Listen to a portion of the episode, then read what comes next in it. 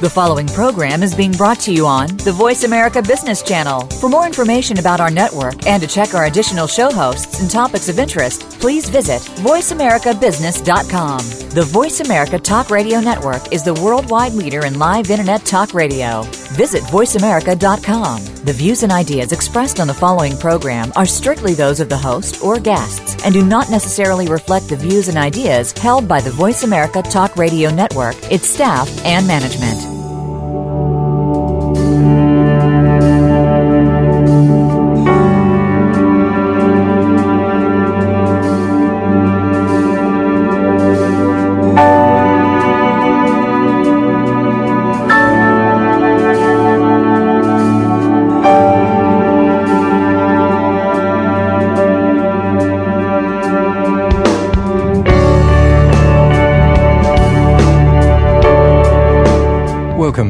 Discussion. My guests today, Daniel Estulin and Pat O'Brien. Unfortunately, Daniel Estulin will not be with us today. He has lost his voice, having given so many interviews over the last three or four days in Spain. But uh, very pleased today to have Pat O'Brien, former journalist who has rediscovered the art of investigative journalism, uh, a veteran uh, journalist with 30 years' experience. And Pat, uh, so uh, pleased to have you back on the program today. Uh, David, I'm, I'm pleased to be here. Um, the events that are happening now, um, it's uh, kind of good to be back in the news business, although I never thought I would do it again. But for you, my friend, I'm here. Well, let's uh, jump straight into this. We're going to look at a, a wide range of issues from the famous Bilderberg Group all the way through to the current conditions in the Gulf. And we know now at day 52 that we have a fairly serious situation in the Gulf with the BP oil spill, and we have a uh, economy that is not looking too good. Um, and wanting to start again with a tribute to those 11 people that died uh, during these events of this terrible explosion on board the oil rig in the Gulf. Uh, they are true heroes today, and we remember them and their families at this great time of loss. Why don't we start today, Pat? I know that you have done uh, or completed many, many weeks of research into a whole wide spectrum of issues around not only the economy in the States but also globally. Why don't we start briefly on the Bilderberg Group and let's expand from there? What are your conclusions? Uh, what do we have us uh, faced uh, today with not only the Bilderberg Group but also other organizations across the world? Well, there are many, and they were heretofore kind of called secret organizations and um, you know, I'm, I've never been one to be in the conspiracy theory. Um, you, you just feel like um, you can't go that route. Um, you know, secret societies, uh, not really, uh, not really true. Until I need, before we get into that, just to give you a little bit of reason why I went back into investigative journalism for your show, David. It's important. Um, my company was uh, is a uh, company that uses green technologies to be able to clean up environments, both indoors and outdoors. And we were working on Haiti as the earthquake happened there, and we were trying to work and put our some of our products in there. We had a way of reducing the disease in Haiti, both through the mosquitoes and other various ways by as much as 85%. I was getting ready to roll out a national company uh, called GermPros. Uh, there's a website there, but we didn't do that because we found out that for some reason, even working with Congressman Lampson, the former uh, congressman from Texas, he's been out there about a year and a half. Uh, Congressman Lampson uh, wasn't making any headway, and we couldn't figure out if we had a product that would reduce the disease by 85%, why wouldn't somebody want to jump on that, especially like the Clinton Bush Foundation? Can I, or, uh, can I, can I ask at that point, Pat, how long have you been involved in that research, that business, in, in accomplishing this to where you have a very safe product to offer? We started collecting them about 10 years ago. Got involved with a little MLM that had air purification, and from that, we started collecting technologies uh, that um, would be environmentally friendly and would clean up primarily indoor environments. And then we got into a phase where we found ways to clean up outdoor environments. And we did it under a company called Air Tech Solutions for You.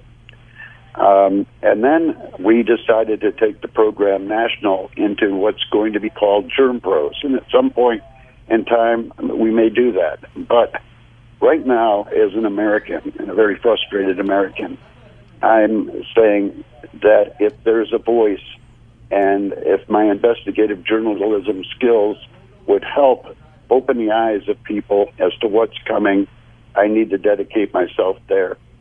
I, I couldn't do it any other way. And as the congressman and I got kind of stonewalled, we couldn't figure out why, and we couldn't find out why the money was going uh, to um, into Haiti as it was supposed to. Found out that less than seven percent of the Red Cross money collected for Haiti was uh, going into Haiti. We worked with um, a number of foundations and found out that the supplies weren't there. We found out that when the TV cameras left, so did the volunteers, and so on. And, and in that, I'm going, I'm scratching my head, and I'm working with congressmen and senators and everybody that said they supposedly wanted to help, but I couldn't figure out what that reason was. Now, can okay. we can can we assume at this stage, Pat, that the conditions in Haiti are no better today than they were perhaps uh, 12 or 15 weeks ago? Well, they're worse for a number of different reasons. Number one, you have people getting sick by the day. You have people dying. The death rate has gone from instead of having uh, one out of eight die, it's now one of five that die. Um, we're also uh, looking at instead of being in what's called the rainy season in Haiti, we're now in hurricane season. Sorry, we're you, you at millions of people that are without homes, and without you, shelter. I see. The reason for that is uh, they're laying in their own feces. Um, there are diseases that we haven't even heard of, and our original thought was is to protect the rest of the world. We know there were people, volunteers going in there and then flying out of there. And our concern was that Haiti would be an exporter of disease. We banged our heads against every wall that we possibly could. We made great ground with the Haitian government, especially in Port-au-Prince. Um, and at the same time, we felt like we were getting stonewalled. There were no funds, no funds to be able to pay for anything. Now, what so is the now, what, what is the situation today? Is that still the case that there is no funding either from the uh, charity sector or the, the NGOs or the government? Well, as you know, we did a show just recently uh, with a lady who handles the legal affairs for Haiti, and um, it's archived in uh, at your site. Um, we only have to go back about a week to find that show, and you'll, you know, she was the one that reported that in fact it's just getting worse and it's going to be worse. And they're waiting. Somebody is waiting for a hurricane to come. Esley Danto is who we did the show with, and you can go back and look at that show. It was about Haiti and BP. Go back and look at that show and listen to it, and you'll see um, how bad it is. But I just uh, called uh, and spoke to some of my people that we know in Haiti. Uh, it's even worse than it was a week ago. So we have we have a situation now uh, that is escalating in Haiti, and we know that they have the rainy season. I'm not sure that the rainy season has been th- as bad as they suggested, but nevertheless, it's impacting them even further. And now we're looking at this dreadful oil spill in the Gulf. Uh, what is the, the, the impact now? We have a sort of double whammy, as it were, now. Well, and that's what happened. I said, well, I'm being stonewalled here. And then I got a call from one of my suppliers and said, "Hey, do you know we have an emulsifier product, a product that is better than the current product that's being used by BP to clean up this, uh, because the product that they use is extremely toxic." And what is the name uh, of that product? It's called Core. Uh, it's called Core Exit. C O R E X I T. Now, is it uh, is it is it accepted that that product uh, notwithstanding the fact that it can clean up the oil, it can sweep up the oil, has some sort of after effect. Can you define that after effect and what that uh, is going to do in the long term? Well, we've all now in Washington News have heard the word dispersant. Uh, let me just let me just kind of break it down to you as how they get to dispersant, and then I'll go on just a little bit to give a, a history of what these products are. they use the same product immediately following the Exxon Valdez spill, and uh, that product, as you know, um, disperses the oil, and it will do that in a small spill so that it eventually, the concept is eventually, if you have a small spill, it will spread out and, you know, it may take up a um, number of acres and maybe square miles and whatever, but eventually the idea is that uh, those dispersants will then be kind of absorbed by the uh, the water. Well, the problem is these dispersants. The way they do it is it starts out with a surfactant, a surfactant is like saying Dawn soap. As a matter of fact, if you not to pick a product, but that's what it is. It's soap, and um, that's what you see that blue stuff that they're cleaning up the pelicans with now in the Gulf. it's nothing more than Dawn soap. It's a surfactant. The next step in a process is turning it into like a Corexit product. Now, the Corexit product, according to the EPA, they have approximately 13 products that are used in the uh, Gulf, 14, 13, 14 products that are produced in um, our seas, in our ocean, and uh, in our Gulf. Of those 14 products that are on that list, okay, it's number four.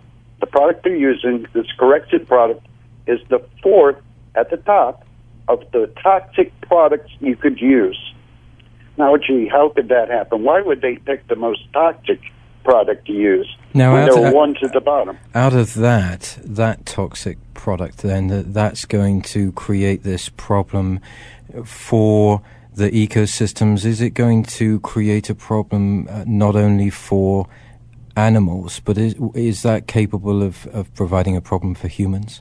Well, it's already doing it. Um, I mean, I don't think that if anybody is following the news, um, will know about, and there's only been a few stories because a lot of the news that we're getting gets suppressed. However, we're already finding, remember the fishermen just about a, three, four days ago that were out there and had to be called in and became overcome uh, by the air they were breathing? Well, that's going to happen, and the, the closer to the shores that it comes, yes, it can be dangerous to humans as it is to the wildlife as it is to the fish who are dying and rolling up on the shores. Uh, it is not the oil that's doing them in as much as it is the toxic chemicals that are in that Corexit product. Now, you are uh, one of how many organizations that could potentially use a green product without these after effects in the United States right now? There are many. Kevin Costner just went before um, uh, the House, and uh, you know he has a product his brother had, and you probably have heard that in the news. I know of uh, three different manufacturers that could produce as much product. However, what BP, Exxon, and the um, um, uh, BP, Exxon, and who's the third one? There's another one. Have bought up all of the surfactant product 100% of it on the market. My two uh, manufacturers that I know make a product that goes to the next step, which is called an oil emulsifier. This is the kind of product they should have been using in the first place. What an emulsifier does is actually breaks down the oil and turns it into a food for the natural bacteria in the sea, and it will go away without any problems within 8 to 28 days, depending on the particular product that you would use. There are other products out there that have a similar capability. what they should have done is just let the oil go there. Let the tankers that they've got go in and try to suck up as much as they could and not use that poison, uh, just, uh, that poison um, uh, uh, product that they used in the Exxon Valdez spill. I got to give you a little history. What is, what is the what is the experiences that we've learned very briefly, because time is passing by so quickly, uh, right. from the Valdez crisis? What are they suffering in uh, e- ecological terms and and also social terms up there so many years afterwards? Well, I, I just saw a report on CNN, and uh, I'll give them credit for going up there and asking that very question. And here's what here's what the story is: the the alcoholism rate since the Exxon Valdez of the poor fishermen up there has gone up. The domestic disputes are up. The wildlife still has not come back. The area is dead. Sarah Palin uh, spoke of it just recently. I heard her uh, regarding the Exxon Valdez. They did it the same way. And let me tell you what was is the nefarious part of this whole situation. Nalco Corporation, N A L C O Corporation, is a is made up of executives from both BP and Exxon. Nalco is based out of Houston. Now, when you look them up, you'll see really at first there's not much to it, but wait a minute. Why is it BP is selecting the correct product to use? Well, they're doing it because basically they're putting, and this is research, everything we're going to say today.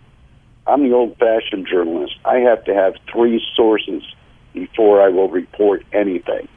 Um, that's the way I grew up in the news business. Nowadays, you can just go with what AP says, but no, this is verifiable, three separate sources, everything you will hear. Nalco makes this Corexit product. BP buys it from the Corexit uh, from uh, the uh, Nalco company. Now, they're buying this poison that they're using in our Gulf. What they're doing basically is BP is taking money out of one pocket and putting it into their own other pocket. Now, what is the what is the ramifications today? Uh, I know that we're at day 52. We have an awful lot of oil out in the Gulf. What is the situation along the Louisiana and east coast of Florida in terms of the impact on the economy and jobs? it's uh, I live in the state of Florida. I live on the East Coast, just south of the Kennedy Space Center, and I can tell you the local reports are awful to see. Um, I I know of people uh, that are losing their clam farms, for example. Um, there's clam farms that are up in that area that are in jeopardy right now as we speak. The Pensacola Beach, Pensacola mayor was saying come on down. This is the start of our tourism season, and just the beginning of this month is the start of the tourism season in Florida. And um, he was still up until the day before yesterday saying, "Come on down. The beaches are fine. Come on down."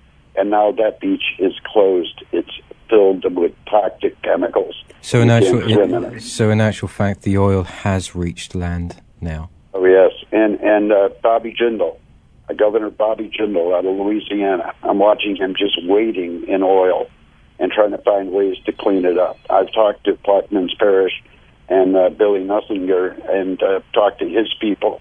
Um, they're all concerned. Louisiana is losing tourism, Alabama, everywhere around the coast, and that's now starting to hit into Florida. Now, there's, yes. Uh, carry on. You're, you're good. I, I do have a question in, in a minute.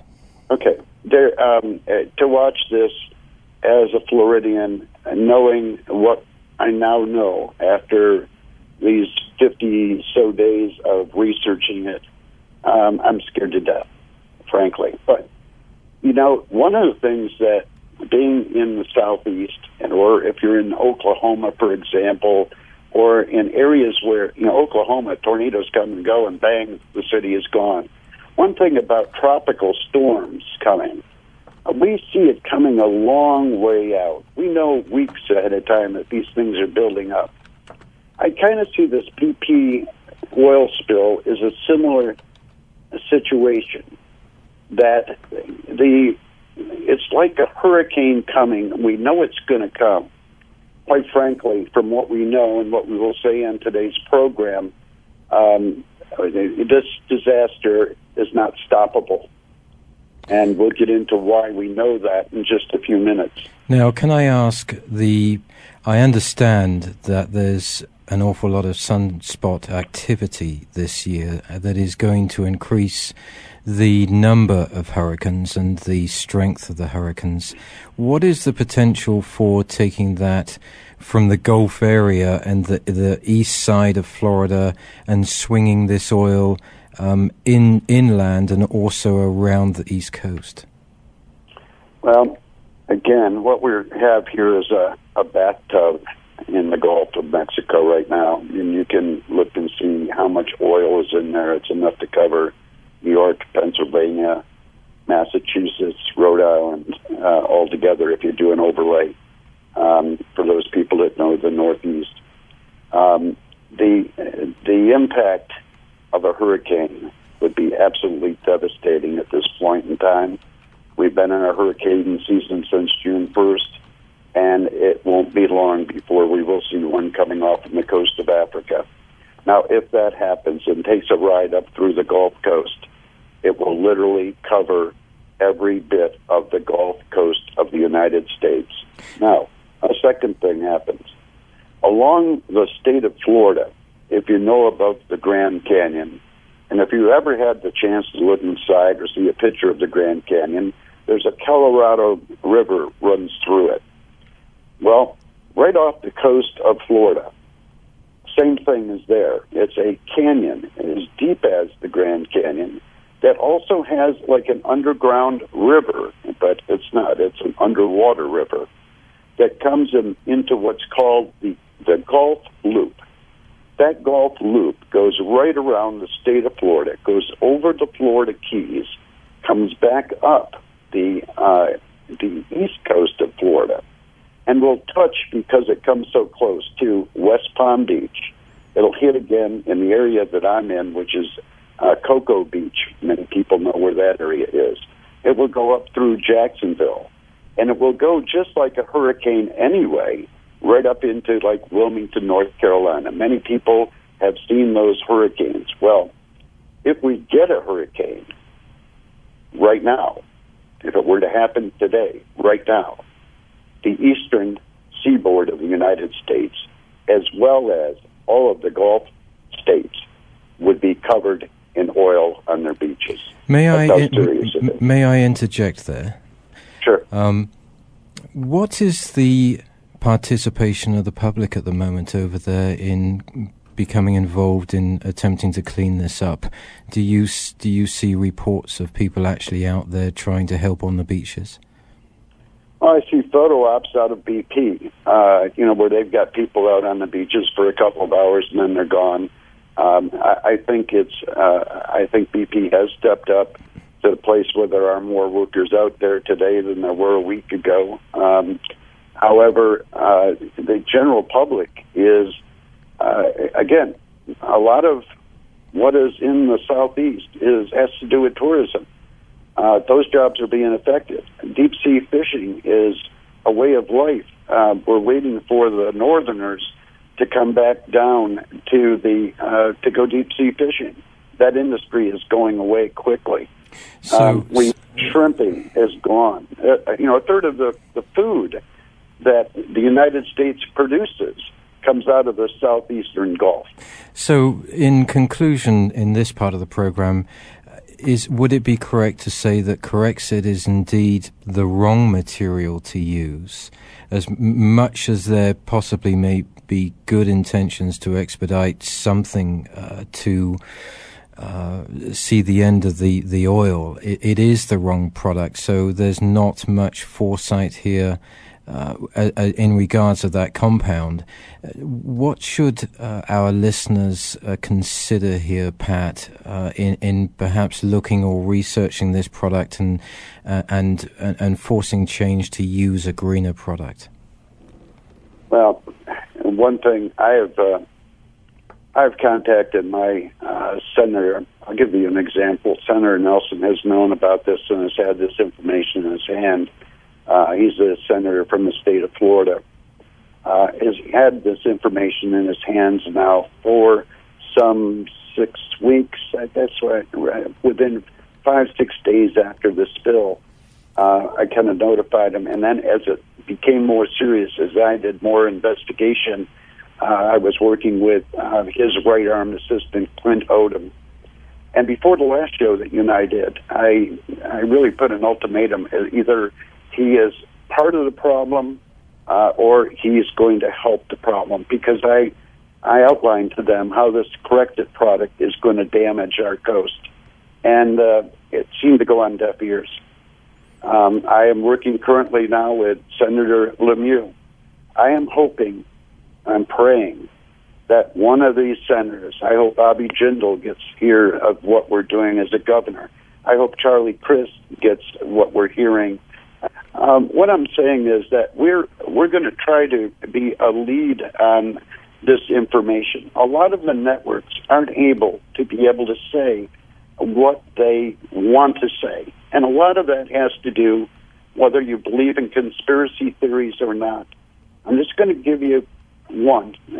I have a number, and I'm going to ask you as a listening audience to write down. Just uh, do a do a just a search for yourself. Um, here's one: Bilderberg Group, B I L D E R B E R G Group. Some of you may have heard about it. Some of you may not. I don't want to. I don't want to uh, um, alarm anybody. But when you go in there, you're going to look in, and maybe you might want to go with, say, Bilderberg Group plus, uh, let's say, Goldman Sachs. Um, let's say Bilderberg uh, plus Bill Gates. Just try that search, and you're going to be going on forever. This is how we found our information. I'm actually holding in my hand who attended and we were going to do a, a, a, um, a chat with Daniel Estulin, who has books on the subject and whatever today. Um, but again, he couldn't be there with us. Uh, so I picked up on, on the research. I have in my hand the list of the attendees of the Bilderberg group. It would scare you, but it's online. You can find it. What uh, what what is the? So we have these organisations. Um, some may be attending uh, with good intentions. We, some may be attending with the viewpoint of simply uh, encouraging uh, business and profits for the shareholders. But w- what are we looking at here, Pat? What is it that the public should know that these organizations are essentially um, trying to accomplish here? Well, you've heard, I know, everybody has heard uh, George Bush say, one world order okay, and that uh, you know we should become more of a uh, a society that is melded together. Um, you've heard Obama say distribution of wealth. In my mind, that may mean simply uh, the wealthy get wealthier, not that it goes down from the wealthy to the poor. Um, when you have people, active members of this group, Rumsfeld, for example, um, when you have BP attending these meetings, and Goldman Sachs attending these meetings, and many of the people that are in our government uh, at very high levels, names that you will know that attended this last meeting in Spain. Okay, well, you start looking at this thing and find out Bilderberg Group is just one of, of many organizations that would like to see, as stated by Ted Turner, a Bilderberger, would like to say that we would like to have depopulation by 70% of the world's population. Bill Gates is on record as saying depopulation by 70%. That's their end goal.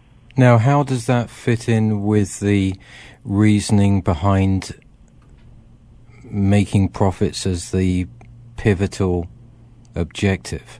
So it, it seems strange that they, they want to and I guess that in a way that we we have evidence of something here with Haiti uh, in the way that we've completely disregarded uh, these 1.5 million people, and then on the other side, we have this intention to make as much pos- uh, money as possible in in a shorter time, which is probably evident when you look at the disaster in the Gulf at the moment. Well. Um yeah, that's the that's the concept. That's the American way. That's uh, what the Constitution said that we would um, be able to do as Americans that came here, and as we build our small businesses and allowed them to grow big. That was what the whole intention of the Constitution was. But we no longer operate under the Constitution as it was written by our founding fathers. We've got a new set of rules, and those new set of rules have been put into play for some 200 years to change it so that it would be different. I don't want to go into the history. What I'd ask your listeners to do is to here's another one Club of Rome. Put that one in and just Google it. Um, you do your investigative work. I've done mine. I don't want to sound like a conspiracy theorist, but as you look into these groups, they all have the same goals. They want a one world government. They want a one world bank. They are, um, give you an example, the car industry here in the United States has been taken over literally by our government. Can you imagine um, the the founders of of Chevrolet, uh, you know, building a business, you know, since in the early 20s that is now owned by our government? Can you imagine the banks, the bankers, the investors that are now saying, "What happened to our business?" Uh, the government owns it now. No, is the this housing a, industry crash and so on. This is not an accident. is this a is this a objective of global privatization and minimal regulation, as it were? It's government regulation, for sure. Our government is expanding by leaps and bounds. Nine out of every ten jobs that are created are created by our government, not by private industry, not by the small business guy who used to be important. Uh, no, this is all about greed and wealth. Period. Greed, wealth, power. If We you, have people you- on record that have said that to us. If you look at the disaster in the Gulf and and its evidence, we have it in front of our eyes. There's there's no denying this. It, it's it's clear that this, if you really go down to the grassroots of it, that this uh, disaster was in many ways man-made. We we know that that there were a, a lot of stocks sold uh, in very short time prior to the event. We we're aware that um, there was an awful lot of money made in Wall Street. Uh, You know, what is this telling us for the future that the general public can look at themselves in order to uh, reinvent themselves, in, in order to um, uh, make provisions in, case this sort of situation occurs again? Well, um, there's a couple of things. You just mentioned something I'd like to add to if I can. Um, you mentioned short selling of stock. Um, CEO Tony Hayward dumped 33% of his stock in his own company prior to the spill, nearly six weeks prior to the spill. I have that in documentation. Um, the biggest stockholder of BP, Goldman Sachs, dumped their stocks at the end of the first quarter, um, more than 42% of their stocks. And what that did is when the disaster happened, they made millions. Tony Hayward paid off his home in Kent. Now, on the other side of the waters, I know that in, in the UK, many people are defending him and are saying Obama is being too tough on him. And I agree with that that corporations should not be interfered with. They are the experts on being able to clean it up. But let's. Uh, I'm going to add one other item, and then I'll answer that question. We have been watching for over a month now that plume that they've been trying to cap. We have on authority that that's just one of two other major spills that may not be capable what happened was the night of the oil rig disaster, BP executives and Transocean executives were heard in an argument about speeding up. This thing is costing us millions a day. I don't care. I don't care how you do it. I just want it done. I don't care if you have to use salt water. Well, salt water. It should be oil that's um, uh, protecting that that drill bit as it goes down. They just said, "Drill, baby, drill." Okay. Well, they did and that was the exact night of the explosion that killed 11 people. Now, if you if you if you look at that, what is the responsibility of us, the public, to arrest this um, expedited uh, need to keep drilling for oil, to keep consuming. What what is it that we as people have to do? We surely have a responsibility here. I suppose if you were naive enough, you could say, okay, everybody stop driving their cars tomorrow. That's not going to happen.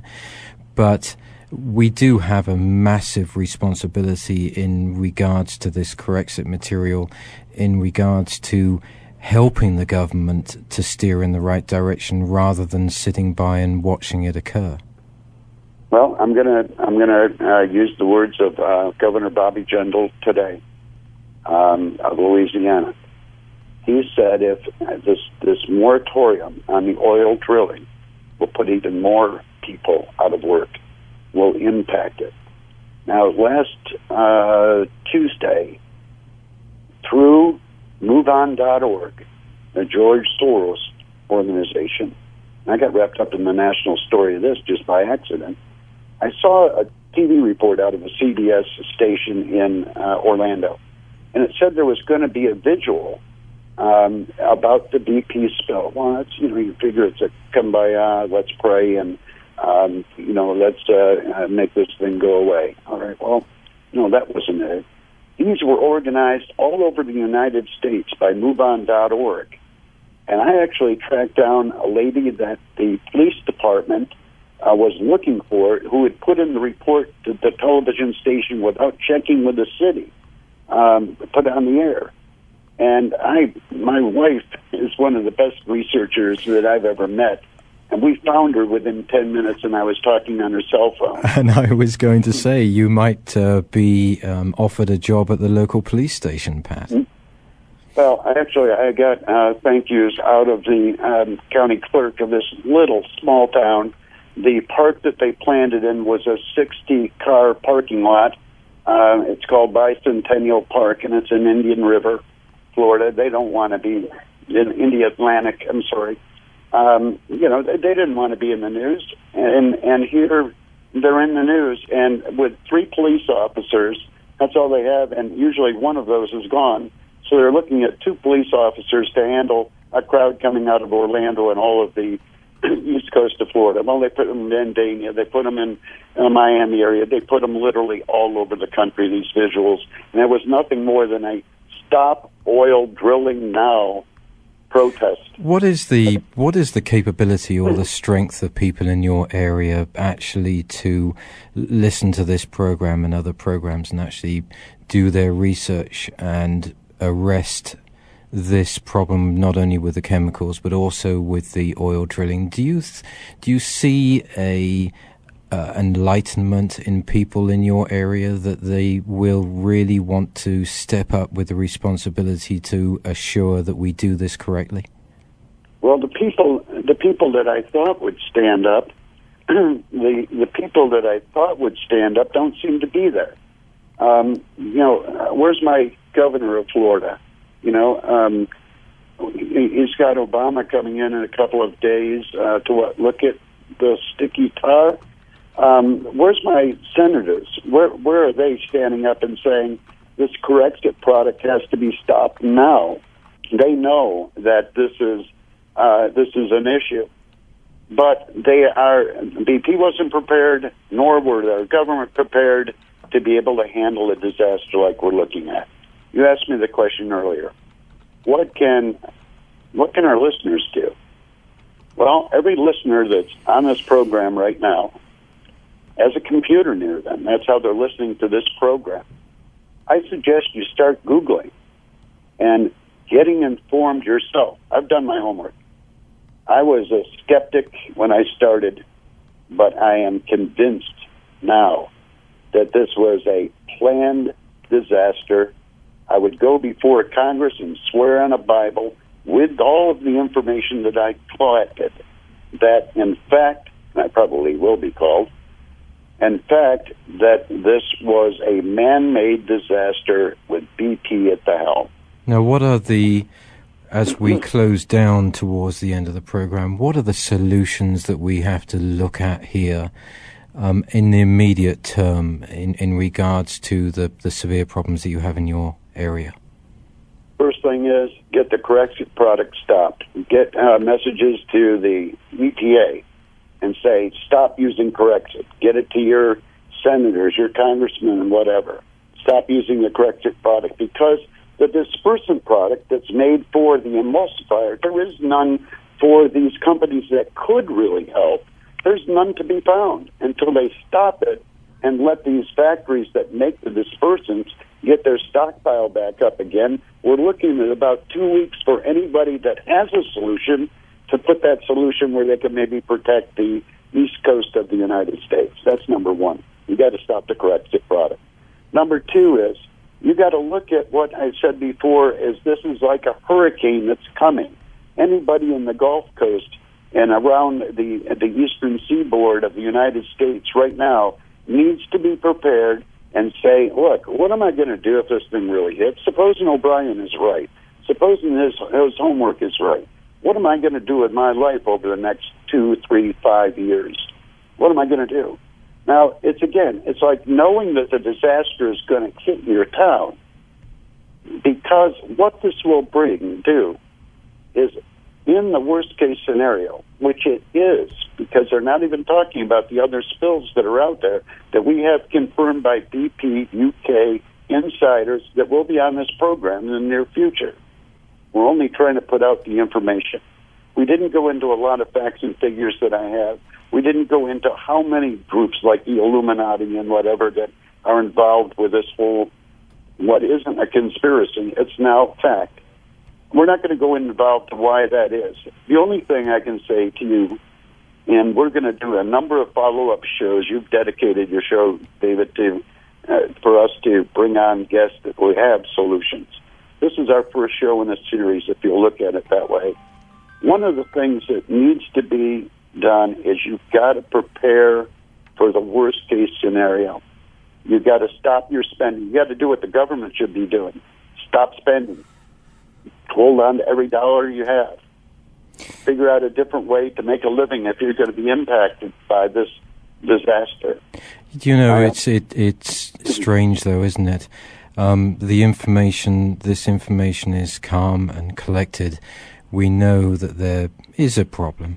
We know that we have a, a problem with our economy, but is it not so, especially as yourself, Pat, looks back over your career and your life, that in actual fact, when you have such severe problems, it's the also presents the biggest opportunity for change exactly. towards a, a, great goal. If people come together, if they think together, if they um, look at themselves um, take away those uh, notions of uh, pointing fingers, of feeling bitter, but simply work together towards a goal to combat not only problems like this, but combat, uh, combat problems across the world. We can make this happen, can we not? Yes, we can. We can. And again, I'm I'm not one.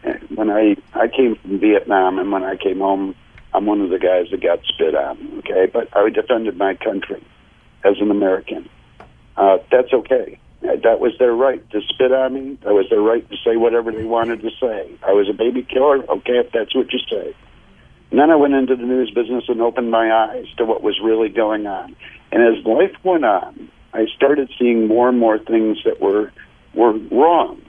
You know, if I told you that the two Bushes and Clinton are Bilderbergers, you wouldn't believe me. But you can look it up for yourself. Um, the the if I told you that Obama was the anointed one um, by the Bilderberg Group and that Hillary was uh, determined to uh, uh, was going to be into the uh, Secretary of State position, you wouldn't really believe me until you do your own homework and your own research and find out for yourself. The I had never gone to a Tea Party. I was I never was. I was always in business all my career. I've had a number of businesses. I would never go to a Tea Party event. I went to the first one in Orlando just because my wife had a friend that was going, and I said, okay, I'll go. And I went to one, and I said, wait a minute, there's people black, white, pink, orange, right, left. They're Americans. We're America here. And America has gone through so many different things that we can we can get through this. We will get through this.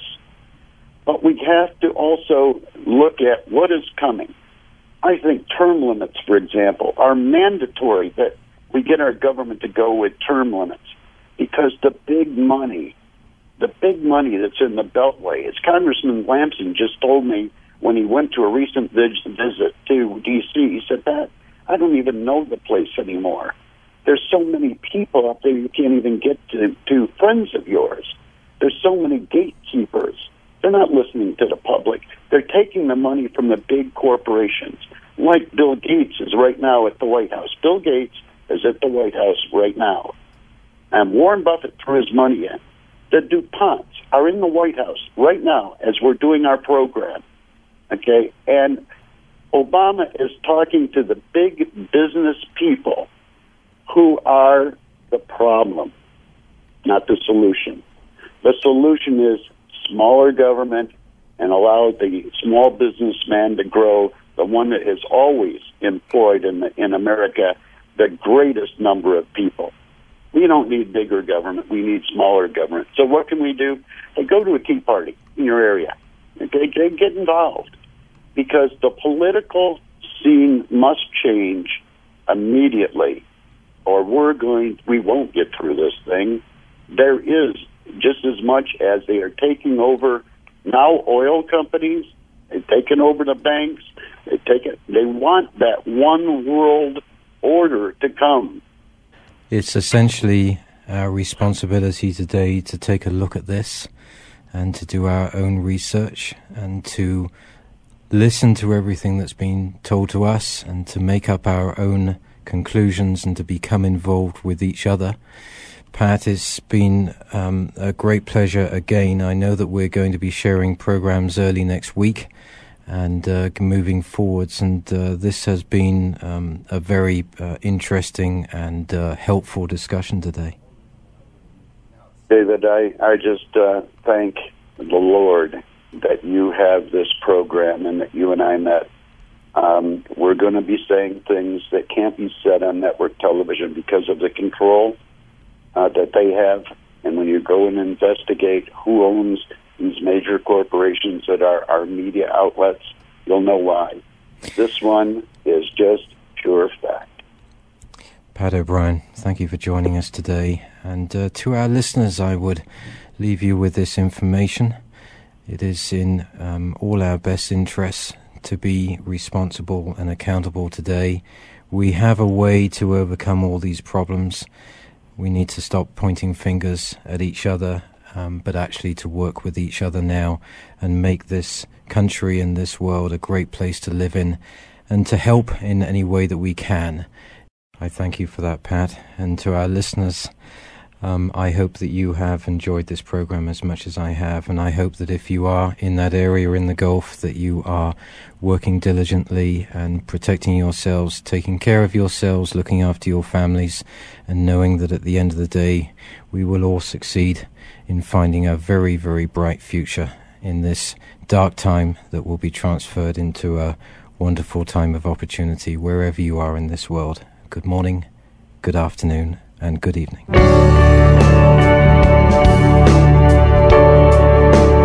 David Gibbons in Discussion welcomes listeners' comments and viewpoints at its blog at davidgibbons.org. This programming is supported by organizations and firms in the private and public sectors.